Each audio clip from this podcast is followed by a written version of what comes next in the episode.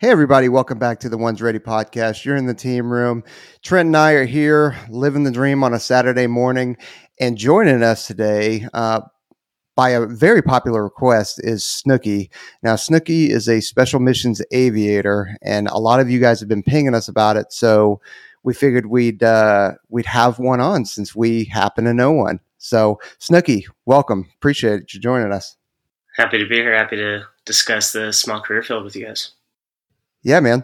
So, um, first off, give us a little bit of background about yourself, uh, and then we'll go right into some of the the frequently asked questions that we get about the the special missions aviator, the SMAs, or the SMAs, because you're we're just going to keep saying saying all that, and everybody's going to be like, "Well, what the hell's the SMA?" So now you know. Yeah.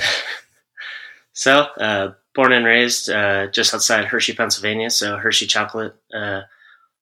Pretty much decided when I was about 16, 17, I wanted to join the Air Force because I wanted to fly. Uh, when I walked in the recruiter's office, I pretty much said, I want to do this job. And I pointed to an aerial gunner ad or I'm not going to join. And so I sat in that uh, MEPS and did the DEP and all that stuff for about a year until I actually joined. I was about 2012, and then I joined, went through all of our training, which is about a year and a half long. Uh, moved out to DM, where I met my wife uh, in FTAC. Uh, deployed multiple times Iraq, Afghanistan, uh, opened up the weird Turkey Syria border thing, and then moved out to uh, Kadena, where I was in Okinawa for three years. Did a lot of Korea trips, and then uh, came out to the weapons school in 2020. Yeah, and you've been out there with me uh, ever since I joined the weapons school. Anyway, did time. you did? But since we're talking about it, did did you always know about the weapons school, or? Yeah, so uh, when I first got to DM uh, Davis-Monthan, I was surrounded by a couple weapons officers that I like was really interested in taking my career field towards the tactics side of it. Everybody knows that you can either go towards tactics or more towards like the uh, AFIs and the standing out portion of it. Uh, I really wanted to focus in on the tactics. And when I uh, got to DM, I noticed that there was a weapons school where there was enlisted people there, but we didn't have a course yet. Uh, so I kind of wanted to stiff arm that, but a course uh, popped up. It was called Advanced Tactics Course in 2016, and I did that in 2017. And ever since then, I wanted to get back to the weapons school. Uh, and then we finally opened up an advanced instructor course in 2021. So is that where they issue the man bun for the first time? Is that the weapons school, or that, is it like a, a, they, a, one or the other thing? That is where they gave me the uh, mandatory uh, mandatory hair tie to keep the hair out of my face when I'm flying. yeah. So so so, like, as like general background, like, what was it about SMA that uh, uh, really got you SMA? I'm sorry, SMA that really got you interested when you were like 16 or 17 years old? Was it like something you saw? Like, how did you even find out about it? Because, like you said, it's a pretty small career field. Yeah, so it was uh, prior to 2013. In 2013, uh, we merged the career fields of flight engineer and aerial gunner. Uh, I joined in 2012 as an aerial gunner. Uh, what really drove me to that is I happened to be looking at YouTube videos of flying. That's all it was was flying in uh, on the airforce.com, and one of the videos that came across was a helicopter, and I was like, "What helicopter? That's weird. Never seen that before." And then I uh, I stumbled down the path of seeing that there's guys that are flying on that helicopter that shoot guns. That sounded pretty sweet to me, and I started digging into it from there. Yeah, so like, so w- when you get in, like, what was the training like? I did a little bit of research. I think I looked at SMAs, and there's a height requirement, so that we all know why Peaches is not an SMA. yeah. But like, what's what's usually like for like as we walk through it, you know, civilian to, to coming in. What's the the sticking point for most people that you've seen uh, just trying to get in the front door? Uh, generally, what we do is it's kind of gone in waves. So when I first joined, only aerial gunners could be high school to flight school. Uh, what I mean by that is you couldn't join uh, and be a flight engineer and directly get onto the helicopter. You had to uh, be a cross trainee, so you couldn't um, even be on half of the helicopter. So we had a very small footprint uh, initially of coming in directly from high school or uh, just in general uh, directly into the military. Now, what the sticking point would be is our, is manning. So as people start to like join and I feel like what I've heard because I have a few recruiter friends is that people want to do the job and then they kind of get stiff armed away because they're like, oh, you'll have to wait for a while to join if you do that, or you'll have to, you'll have that's that training is going to take a while. But in terms of the training, uh, outside of basic training, you'll stay in Lackland and you'll go through aircrew fundamentals, which is a few weeks of just kind of just talking about basic aircrew or basic uh, flying uh, rules in general. Then there's a, a, basic special mission aviator course, which is kind of like the hands-on uh, tests, hands-on. Can can you meet the uh, knowledge requirement that'll that'll come once you eventually get to a flying uh, portion? Because they want to make sure that you have that capability before they just throw you in the seat. Uh, then we'll we'll do the SERE uh, as most uh, flyers as well as ops guys do, and then if you're on uh, helicopters, for example, because there are uh, a few other things that you can do, CV-22s and AC-130s as well.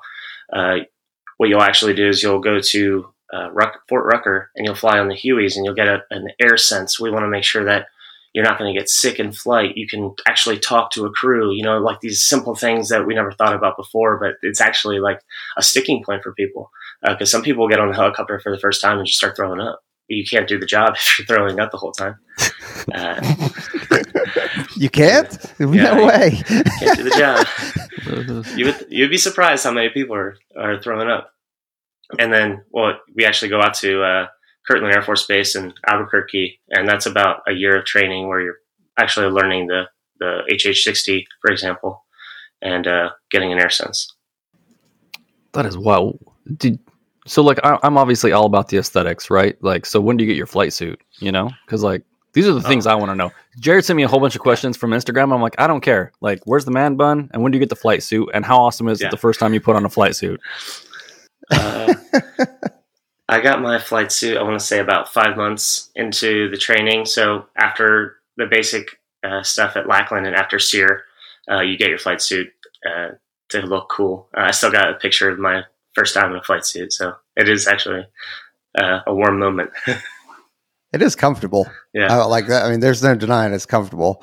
Uh, I can't say I've ever gotten sick on a helicopter. I mean, I believe me, I've I have felt terrible doing low levels on a C-130, like absolutely awful.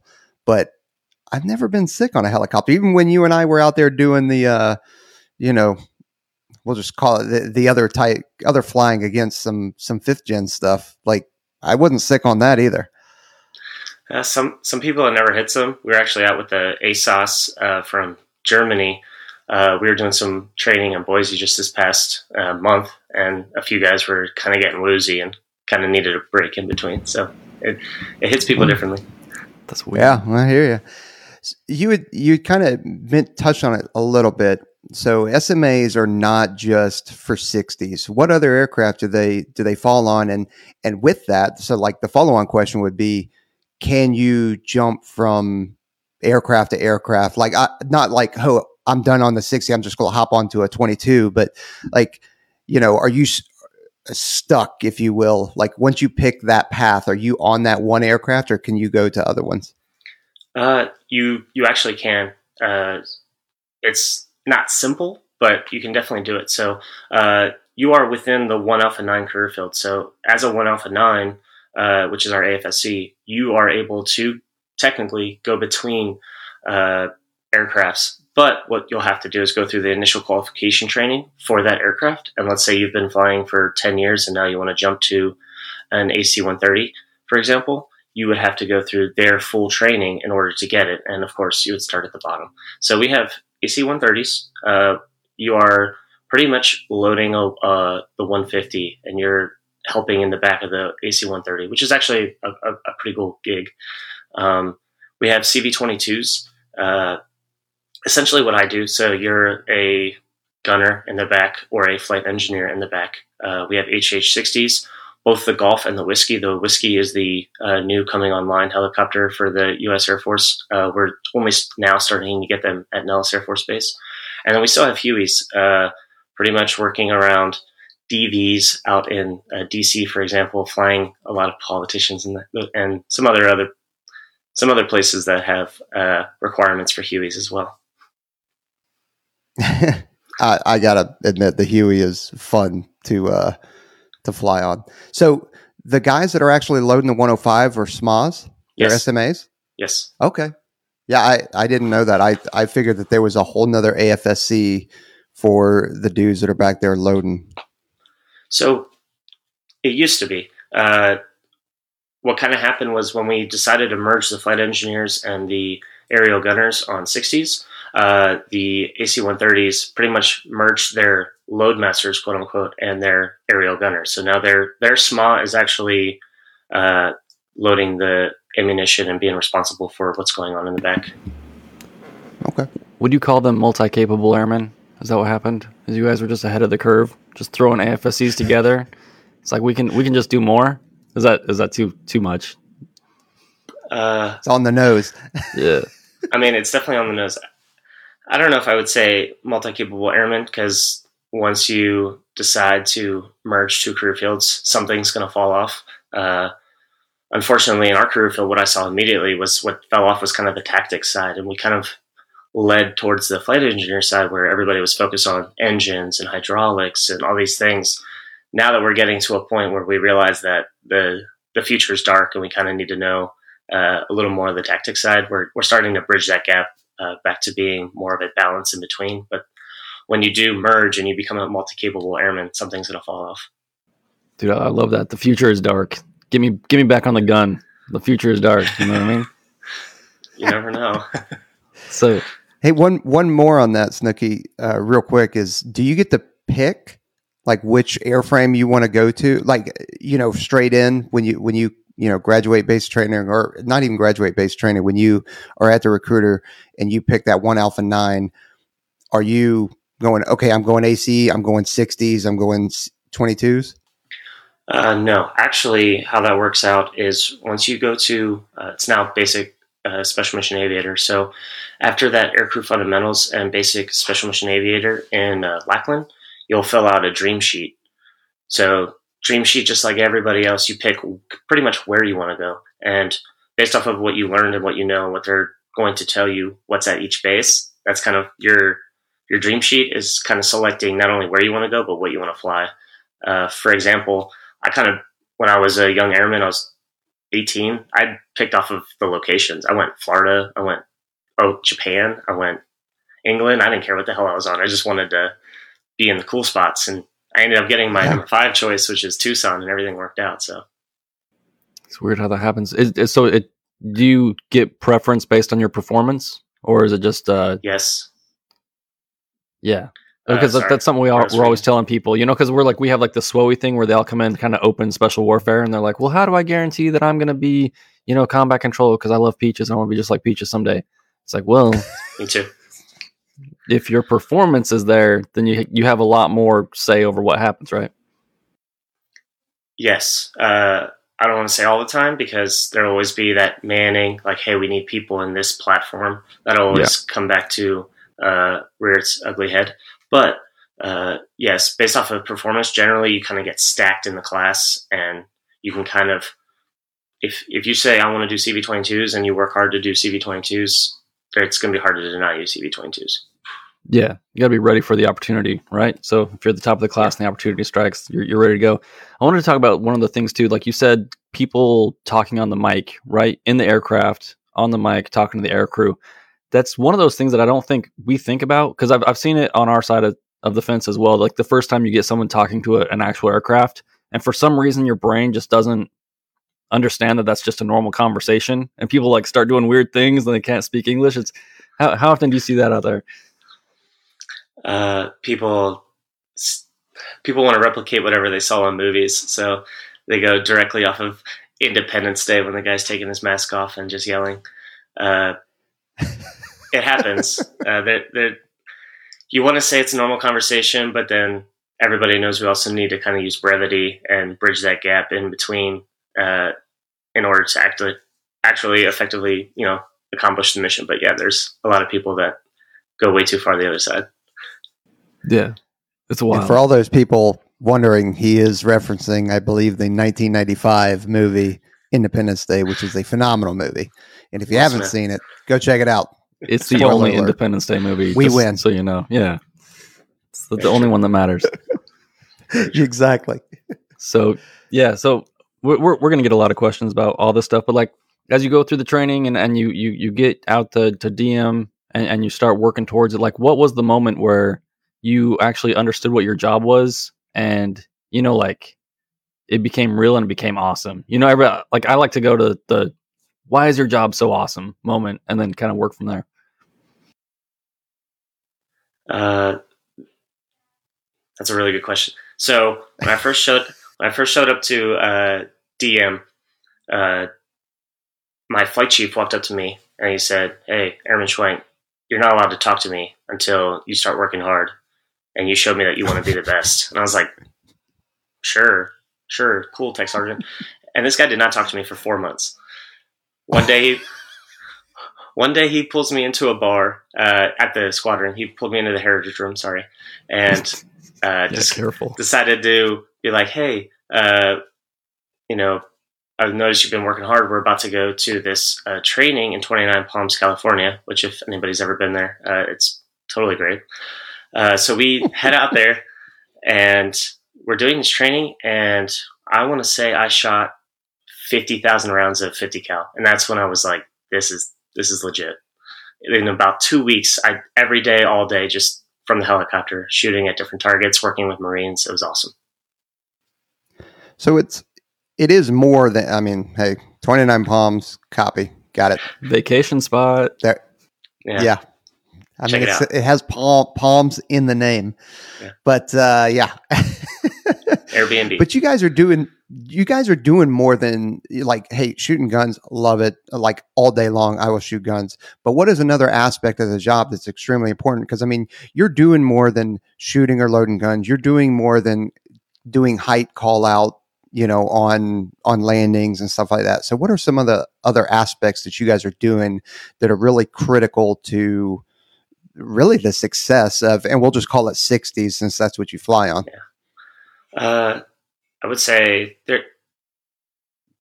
Everybody's always going to look at the admin piece and be like, uh, you know, I have to do admin, but that keeps the helicopter flying. So one thing we have to do is weight and balance. We have to make sure that the helicopter is uh, actually centered in its gravity. So if it's if it's too heavy in the back, it's not going to fly correctly. If it's too heavy in the front, it's not going to fly correctly. Same thing like that. So we balance all that out and we come up with our our power capabilities, right? Because as we're one of the cool things that helicopters can do is not just fly, but we can actually hover and be in place and be up to 100 feet or so off the ground, uh, recovering somebody. So another thing we get to do is recover people, and we operate the hoist in the back. And the hoist is a 200 foot uh, cable that's coming out of the helicopter and actually hooks on uh, to any individual, or we send down a strop uh, with that, which is just a uh, a horse strop that goes around the person's chest, and we can actually pull them up.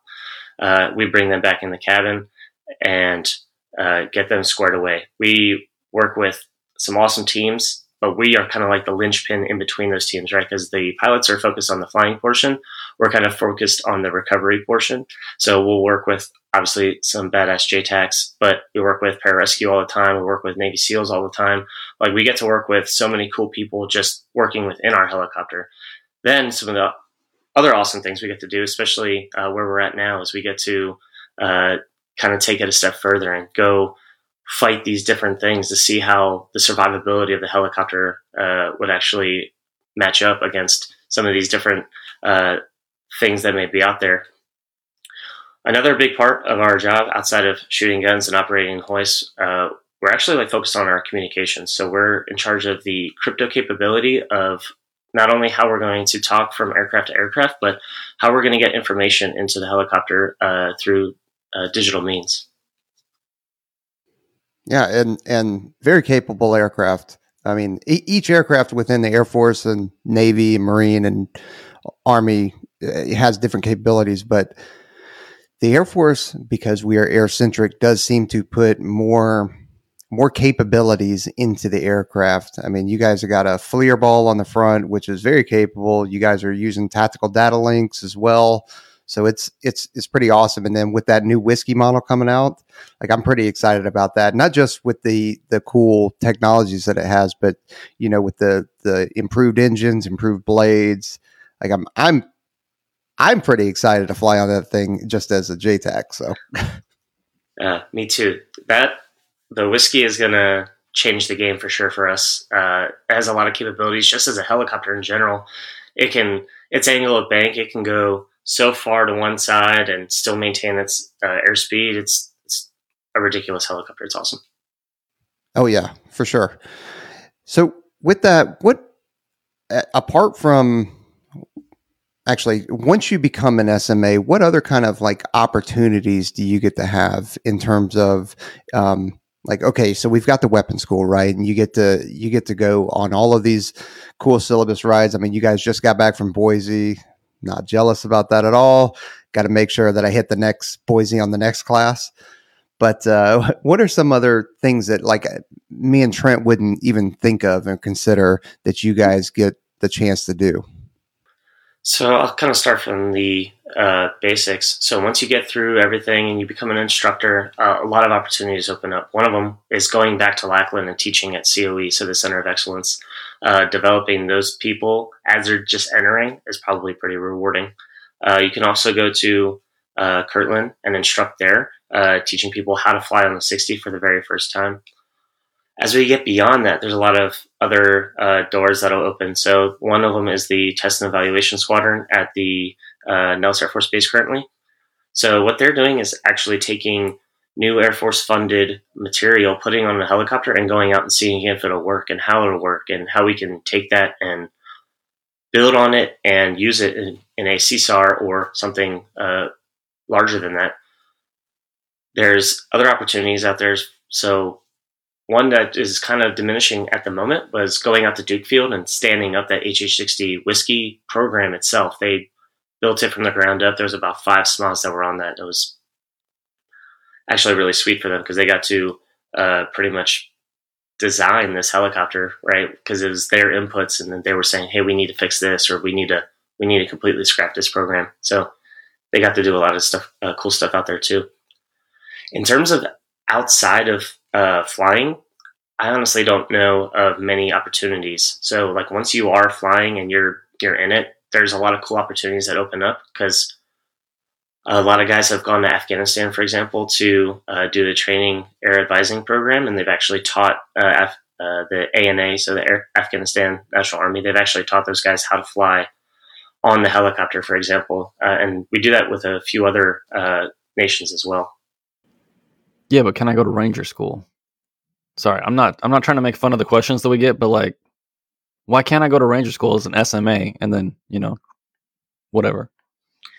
It's that A at the end of SMA that gets you. You're, you're an aviator. Uh, your job's uh, to fly. yeah. Uh, also, I don't really want to get off the helicopter. so I, I, think we skipped oh, over cool. something very, very important a little bit ago. What, what's do you only shoot the 50 or do you also have the miniguns? Which one's the best? Ooh, uh, somebody's going to watch this and get mad at me. Uh, so we, sh- we shoot the uh, GAU 18 50 cal. We shoot the GAU 2 minigun, Gatling minigun. And we currently shoot the GAU 21 on the HH60 whiskey. Uh, the GAU 18 is a Browning 50 cal developed early 1900s, but it's been uh, reliable for almost 100 years. So why get rid of all reliable when our job isn't, we're not there to attack. You know, I'm not, I'm not the guy you're calling for those casts, you know, five lines. I'm, I'm the guy trying to just protect us and the guy we're picking up on the ground. So, uh, Browning 50 cal will always do that job. Uh, we got the 762 minigun that's shooting 2,000 to 4,000 rounds a minute. It's lights out. Doesn't have great penetration capabilities when you talk about like shooting at trucks or anything like that, but uh, it'll do the job against bad guys. And then uh, we got the soft targets. yeah, yeah, some soft targets. uh, we got the GAU 21 as well. That's kind of uh, bridging the gap in between the two, and it's roughly a high speed 50 cal. Really, when you when you look at it, it does have its issues currently on the whiskey, but it's a uh, a, a larger round that's shooting a lot faster. Uh, in terms of what's the best, I always stick with the 50 cal. That's that's been my baby since day one. Uh, so I always take that. Got a level reliable. You know, those things are yep. those things are incredible. And then as, far as your, your, like job description goes, it sounds like you all are are the the security blanket, the will be for the pilots, right? Like you guys give them the warm fuzzies, you let the pilots pilot, and you just kind of take care of everything else. It sounds like like if there's a problem, like it's your job to solve it. So like, how often do you find yourself in that situation where you're a a problem solver, um, and just like getting stuff done, maybe not necessarily on things that you were formally trained in? Yeah, I would I'd say uh, where I'm at in space and time right now, uh, instructing and developing weapons officers and developing those advanced instructors at uh, the weapons school uh, all the time. Almost every flight, I'm coming up with an idea of what to do or how to do it. Or, you know, it's it's easy to say let the pilots pilot, but when their heads are overloading, they sometimes can't just pilot. So you have to kind of assist them with everything that's going on. And when we look at it from uh, the macro level, and we look at special mission special mission aviator in general, I would say, yeah, you're you're there to assist the pilot, right? Because the pilot is the one driving the bus, but the bus isn't going anywhere without you. So you have a lot of responsibilities uh, to make sure that mission happens, as well as you have some mission success. Yeah. Well, and how, how do you manage those like relationships, right? Like, uh, you know, enlisted uh, officer, pilot, you know, security blanket guys. That's you. I just call you guys the security blankets, the whoobies, whatever. Um, how does that work? Because like you know, like we we hear from the outside, like air crew is is a little bit different with the way that they interact with each other. Like it's a team, but like I'll let you tell me about it. Yeah. Uh, what we generally say for that is the helicopters and crashing compartments. There hasn't been a crash in a while, so I don't want to scare anybody. But uh, oh boy, it you know it's we are a team trying to execute the mission and trying to go out there and do that we obviously still have the professionalism of being in the United States Air Force and understanding that there is a rank structure and we need to uh, respect that. But once you're in the helicopter, you kind of need to be able to tell, hey, Major so and so, you're effing this up and we need you to do this better. You know, you, you have to get to that level. And that takes time and it takes experience because there's going to come a time where you're the respected person or you're you're the, the, the go to and it doesn't matter about your rank at that point. No, that's so true. And that, that, you know, CRM or the crew resource management part of it, you know, that to use the technical term, that's huge. And that, I mean, that really keeps you guys safe. It keeps the folks on the ground safe if you happen to be supporting them. And, um, I mean, CRM has, has saved many a crew. Um, because, I mean, cause sometimes you get, you get, you know, tunnel focus and you're just like everything else around you is I'm just focused on flying or I'm focused on shooting a gun at these uh, these soft targets and then like you just lose that situational awareness. So that's that's huge. Um so I know I know Trent uh kind of made the joke on on Ranger School but like are there other schools that you guys go to? And obviously, being an aviator, you get to go to SERE and all that kind of stuff. But are there any other kind of uh, advanced schools that you guys go to, or have the ability to go to? Yeah, there, there's actually uh, quite a few. Uh, when you look at trying to develop as an aviator, I'll just kind of stick with the 60 because it's my forte. But uh, there's a HAATS school out in uh, Colorado where they actually get to learn how to fly in these high uh, altitude uh, training scenarios that they're the helicopter is not as capable once it gets hot once you get uh, higher in altitude and you get colder and everything wants to kind of you know work against you they actually go out there and fly and learn how to do that those kind of things. Uh, of course i always throw a, a bone out there for the advanced instructor course that we have going on right now at the at nellis uh, i just tell anybody if you want to be the best you'll come here uh, there's some other uh, opportunities out there. Uh, those are more so hush hush. So I don't want to be the one to divulge those, but there's there, there's some yeah cool, yeah we won't we won't yeah, hit that. there's some there's some cool opportunities in uh in the. Why are you being so vague, bro? Sure. Just tell us. it's only going public on YouTube. I mean, like whatever. it's okay. I like my job. Yeah. Yeah, exactly. I'm not trying to get fired or lose my security clearance.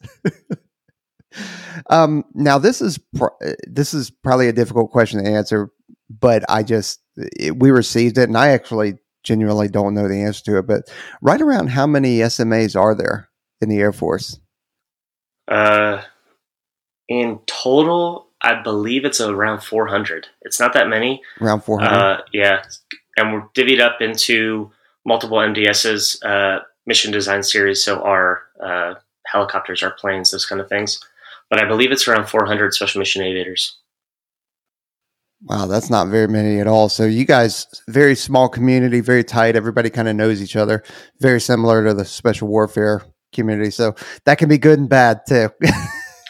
yeah, we have our uh, our guard reserve units that kind of hold on to uh, a lot of our guys, and our guys kind of uh, it ebbs and flows, and it uh, sometimes we'll have a lot, and then sometimes we'll be uh, hurting for people. But yeah, I want to say an average is about 400. Everybody knows everybody. Okay.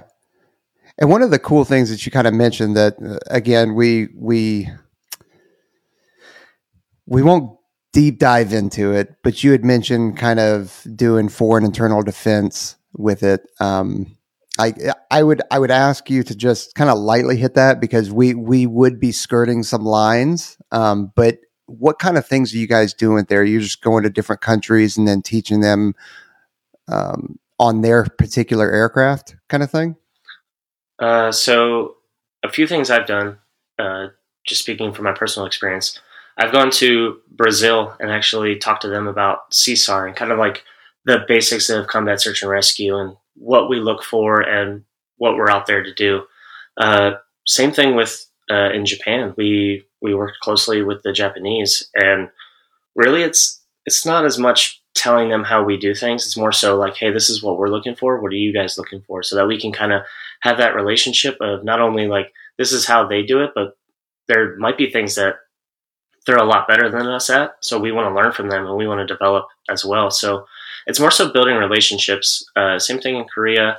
Uh, same thing now in Afghanistan as that has closed up. But prior to that, uh, there's a lot of there's a lot of scenarios where you kind of get into it where we just assume right air superiority and we assume that the air domain is going to be ours, but we can't do that if we're not learning from everybody. We kind of need to know uh, allies and not allies or so uh, how people do things. Yep. Yeah, it sounds like you're uh, you're on the road a lot. Another question we get a lot is, uh, you know, if I become a, a SMA, I just like saying it now. I'm sorry. I'm a I'm a, a child.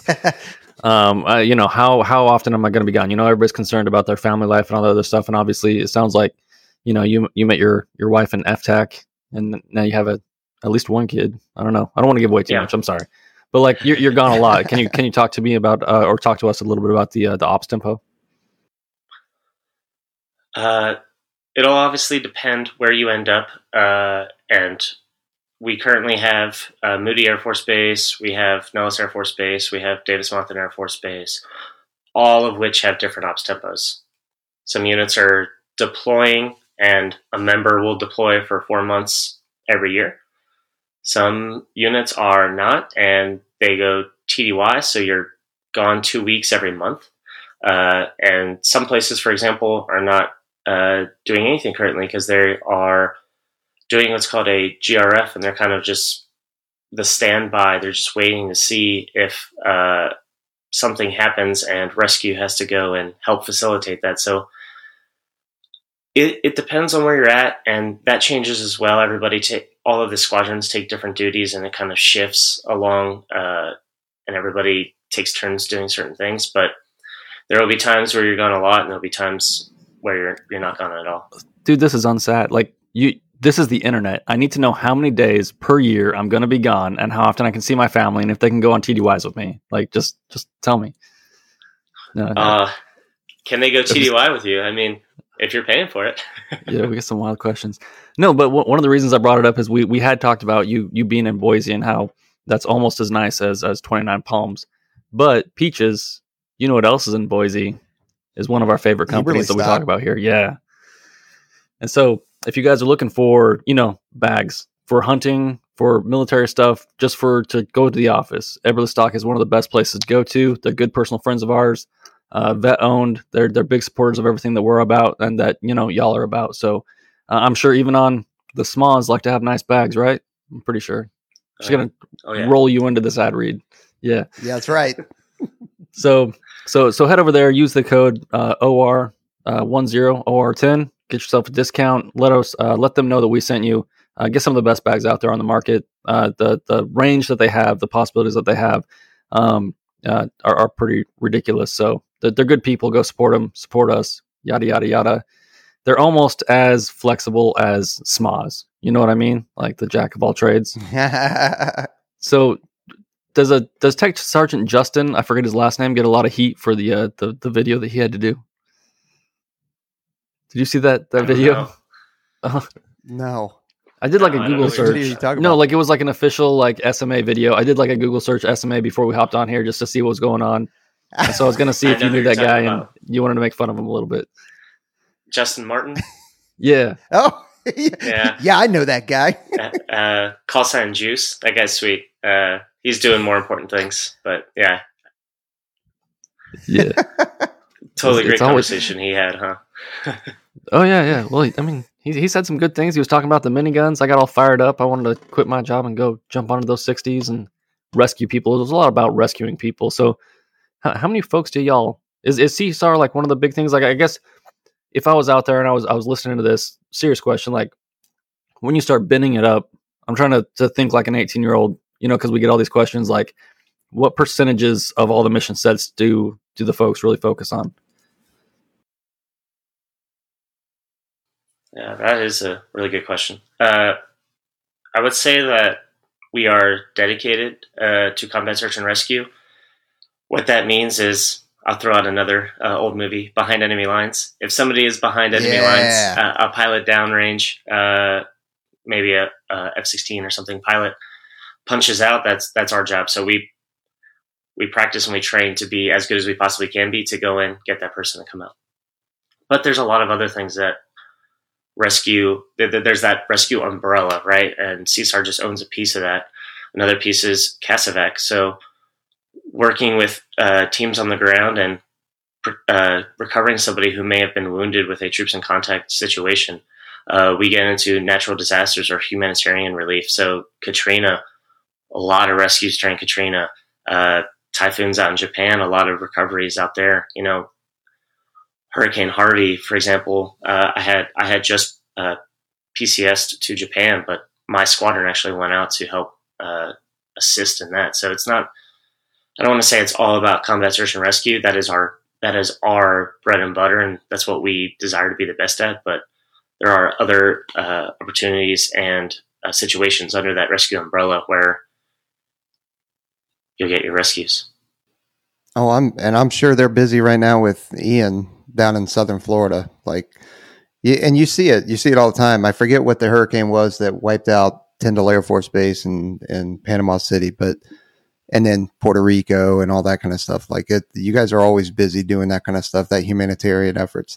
So um, that can be pretty physical. And knowing the folks that are over there in the 34th, I don't see anybody that's kind of out of shape. You guys all seem like you're you're pretty stay pretty fit. Uh, so, what is the physical kind of not necessarily requirements, but expectations for you guys? Yeah, uh, you need to be in shape. Everybody can just kind of gloss over that, but it's true. You, and it's not that you need to be this CrossFit uh, guy who can just lift, you know, 350, do an overhead squat, and call it a day. Like you but you do need to be in shape because the job can not only be tiring but demanding, as you, as you alluded to. One thing that people don't think about is when you're operating the 50 cal or the minigun in that airstream, and you're fighting the airstream because you're going 110 knots or 120 miles per hour, and you're trying to shoot at the same target. So you're fighting the airstream, but you're fighting uh, to also keep rounds on target. So your your body is just uh, constantly fighting that airstream when we work with team members, we have to be able to go ahead. What's up? You got a question? No, can you just say Gym Tan Aviation for me? Just Gym. I just want to GTA. GTA. That's yeah. what I live by. Gym Tan.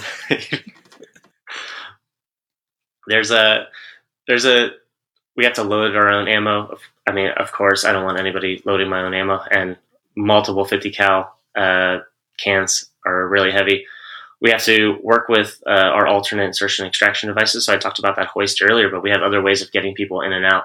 one of which is a fast rope, and depending on its length, is super heavy. You have to be able to pull that back in uh, most of the time. And another thing we didn't talk about is if not everything's going to be over the land. Some things are going to be over the water. And once that rope gets wet, it's heavy, and you can't just throw it into the ocean. You know, so you have to be able to pull that back in. Uh, there's a lot of demand, a lot of physically demanding uh, aspects of the job for sure. Or, or I'm just going to throw this out there because it hasn't happened to me, but I've seen it. Um, you know the the rope ladder is hanging off the side you got people rolling in and you know we've got we got a bunch of kit like so I won't say that the dudes get tired, but I have seen it to where people get, you know, with those radios and antennas, they get stuck in some of the the links or something coming to the aircraft, and you guys have got to reach over and just like yank people up and help them out or help them get unstuck. I mean, I know people have uh, going out fast and have forgot to unclip their their tie, their cow tie or their tie in, and so they're kind of hanging. Like things can go bad like I, I'm a firm believer that fast roping is one of the most dangerous things we do because there's no safety involved. Like it's you're just you better hang on to that rope. You're going down. my safety or, sergeant. Yeah, like yeah. yeah. yeah, these guys. So make sure you got the right gloves on uh, and and getting that nice L lockout on a fast rope. But since and and you weren't expecting this, Snooky, but I'm gonna go right into another ad read. So if you need to be physically fit to be a SMA or Aspect War, make sure you check out 18 Alpha Fitness. Um, promo code is the number one ready. And uh, he's got great training plans for SEALs, Green Berets, Rangers, Aspect War. Go check out Kevin. He's got great plans. Um, but I mean, like, I'm all jokes aside, like I really have seen a lot of people get pulled up by you guys. I, like it's. I don't want to say right? everybody. I, am not. I'm not. Yeah. I'm not exaggerating. You guys yeah. do it all the time. I don't want to say everybody can do it because there's going to be individuals who just aren't strong enough, but a good majority know that they have to be able to pull people in, uh, whether they're stuck, whether they're just in a bad situation. We need to we need to get out of that area anyway. So like, I need you in this helicopter. Uh, yeah, we've I've plenty of times. One arm strength, just not the strongest guy in the world, but adrenaline hits. Sometimes you just pull people. Adrenaline's an amazing thing. I was explaining it to my son the other day. He's like, "Well, you know, you just kick doors down." I'm like, "Well, you can't just." Like it's a little different than just kicking a door down. He goes, "Yeah, but when that adrenaline hits, like, like, yeah, well, yeah, there's there's a lot to be said for adrenaline, you know, but break your ankle. you still can't just, yeah, still can't just put your foot through a freaking door all the time." Can I can I, I just say too, like nephew? Oh, oh, sorry. Go ahead. No, I was just going to talk about rope ladders. Like people don't understand, like when that rope ladder comes up over that lip, like it's really difficult to get your first the first teammate that's coming up there and he's trying to reach over the top with all of his crap. So it's just really really nice when you have uh, an air crew member that's willing to just like yank you up because like uh, if you're the first one up, it's your job to help all the rest of your teammates into the helicopter after that. But if you're that first guy, just to have like an SMA that's like, bro, I got you. Cause like you just climbed up that whole thing. You are smoked. And it's just like, and then you, you are like these little finger holds inside the helicopter to try to pull yourself the rest of the way. And I'm just, I guess I'm just saying thank you to the, the great aircrew folks out there, the, the SMAs that, that help us out. There's, there's plenty of them. Yeah. what, um, so what, no, you're good, homie. Um, so as we're as we're kind of approaching the end of all this, right? What would you say your most favorable part of the job? Like, what's the best part of the job, and then what's the least favorable part of the job? I got a feeling I know what's going to be the least least desirable part of the job, but I like I don't want to say it. I want you to say it. I might surprise you. Uh, oh, okay. My, All right, cool. The the best part of the job is rescuing someone. There's getting somebody to go home and see their families, regardless of nationality, regardless of whatever it is and wherever they are. Uh, taking somebody out of that uh, bad situation and uh, allowing them to not necessarily, eh, you know, it doesn't have to be life or death every time, but sometimes they're just in a bad situation. Sometimes it's just hikers out in uh, the middle of Utah that just got lost, you know. So I would say the best part of it is rescuing someone, uh, especially from the HH60 standpoint. Uh, the worst part of the what I would say on special mission aviator on the HH60, for example, is kind of the other parts that go into flying. So there's uh, admin piece that is on the ground that has not been talked about yet, and that's the keeping us legal. So our documentation. There's the building the flying schedule and making sure everybody's appointments are met and all those kind of things. It's everything that's not flying uh, that pretty much grinds us all out. well, well, we just want to. Like, yeah, but that's an important part of the job, and I think we, we run into that sometimes where we'll get new, newer folks on team, and it's like, hey, like we have to do these eight hundred things, and you have to be current and qualified on everything before we can roll out the door. And so, like, it's I think it's easy for us to come on here, and I sound like an old guy, like justifying the the giant bureaucracy that we we live in right now. But like, it's important that you have to be like capable of of performing all of those tasks, so you can get to the the fun stuff, so you can get to the flying or the jumping or whatever else that that it is that we want to do. But like like ha- there's got to be a ton of stuff like your your physicals all the legalities. Like can you can you go into some of it a little bit yeah there there actually is uh, quite a lot as a aviator so you have your currencies so there's uh, certain time frames that you're allowed to go in between different events and those events could be just shooting the gun could be pulling in that fast rope like we talked about earlier it could be as simple as uh, going out and landing. You know, that's just called a basic sortie, and that's one of our currencies, for example. We get beyond that, and we have these training requirements that can come up every six months, every year, every two years that can kind of stack on top of each other. One of which is kind of like the altitude chamber. So it's your physiological uh, capabilities to understand, you know, that you're um, at an altitude where you're not uh, getting the same amount of oxygen. So you have to be able to understand, like, hey, I I feel different. Uh, and that never happens for helicopters, but it's still currency because we're an aviator, you know. There's a lot of things as well. Like there's just these simple M9, M4, you know, these these currencies that we may not need immediately, but you don't want to need those currencies and not have them. So there's a lot of uh, a lot of aspects that go into it of just the flying side of the house, and then you get into your own personal. Like you have to have a flight physical every year. You have to uh, go through all these different appointments. You have to the standard Air Force stuff. You have to have all your shots. You have to do uh, dental, all those kind of things. So those those can compound and uh, be difficult for people to manage uh, early on. Not once you get old like me. It's it's fine. It's all in the same day. One well, day of old. appointments.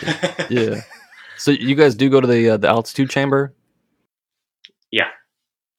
Uh, you'll you'll go there. I believe it's still once you're going through basic special basic special mission aviator and Lackland Air Force Base, that is also when you can do your first altitude chamber, uh, and it's uh, every five or six years. Yep, yep.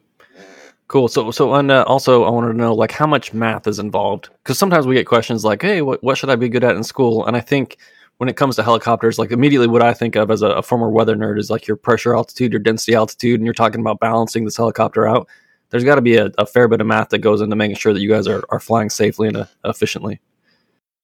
Yeah, uh, it's not as much as like being good at math. So yeah, you have to be good at math. But we're kind of in an age where I can pull out my iPad and do the things. So it's not as much about doing math; it's kind of understanding what that math means and uh, why it's important to the helicopter's capabilities, for example. So uh, when we talk about our power capabilities and what our engines are producing, that all goes into our gross weight of our helicopter. That goes into uh, how much fuel we have. All these different elements of numbers are just compounded on each other.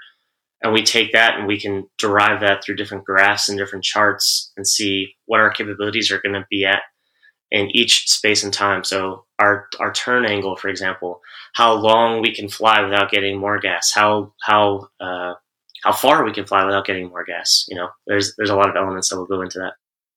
Yeah.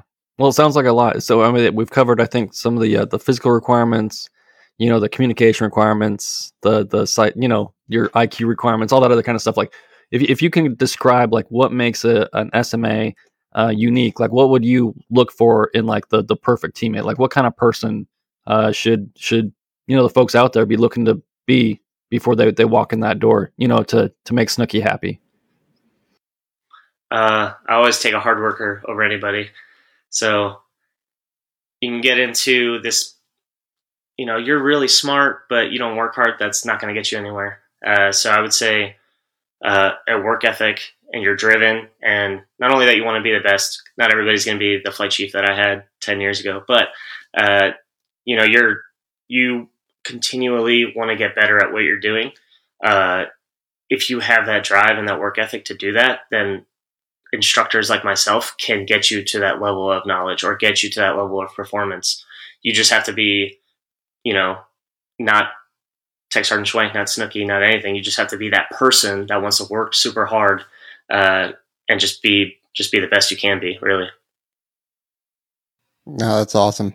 Um, well, then, kind of what we do when we have folks like yourself, Snooky, is we we want to get advice from people, and you know we haven't had you're you're the first small that we've had on here. So, what kind of piece of advice would you give to the 15 to 35 year olds that are out there that which is what our demographic is that are looking and exploring becoming an SMA whether it's on 60s AC130s CV22s if I could give anybody uh, advice about becoming a special mission aviator I would say do it first off I would say do it it's awesome uh, you'll enjoy all of it uh, there's these elements that I talked about, like, oh, it's not that fun. But as you already talked about, Trent, like, it's important. So, like, eventually you, you just do it because you have to do it.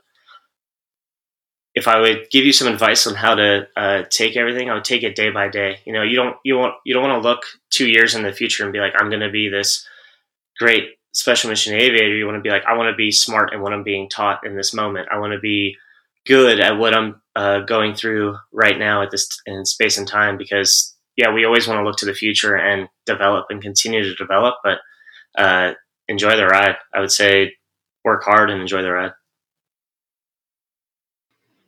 Yeah, that's awesome. Yeah, I, I didn't know if look Trent looked like he wanted to add something to that. no, it's that's fantastic. I, that's one of the best, uh, I think, advice you know segments that we've ever got. Yeah, like it's really good. that's why I had nothing to add to it. I'm like, yeah, well, you pretty much uh, summed it up. Awesome, Stucky. Well, really appreciate you joining us. Um, this has been a long time coming. Like we've we've pinged a couple SMAs that that kind of got cold feet. Um, so really appreciate you getting out there. Which I'm not surprised either, because as one of the instructors at the advanced instructor course, like you're up there talking in front of people all the time, and you're articulate. You can do it, and you've got one hell of a reputation right now. So it's I'll, I'll take it all day long. So uh, again, appreciate you joining us. And then for everybody out there, make sure you like, subscribe, hit the notification bell, leave us a review because, especially fun ones like, you know, picking on my height and all that kind of stuff and all that kind of, because it doesn't get old ever. Never gets old. I'm sorry.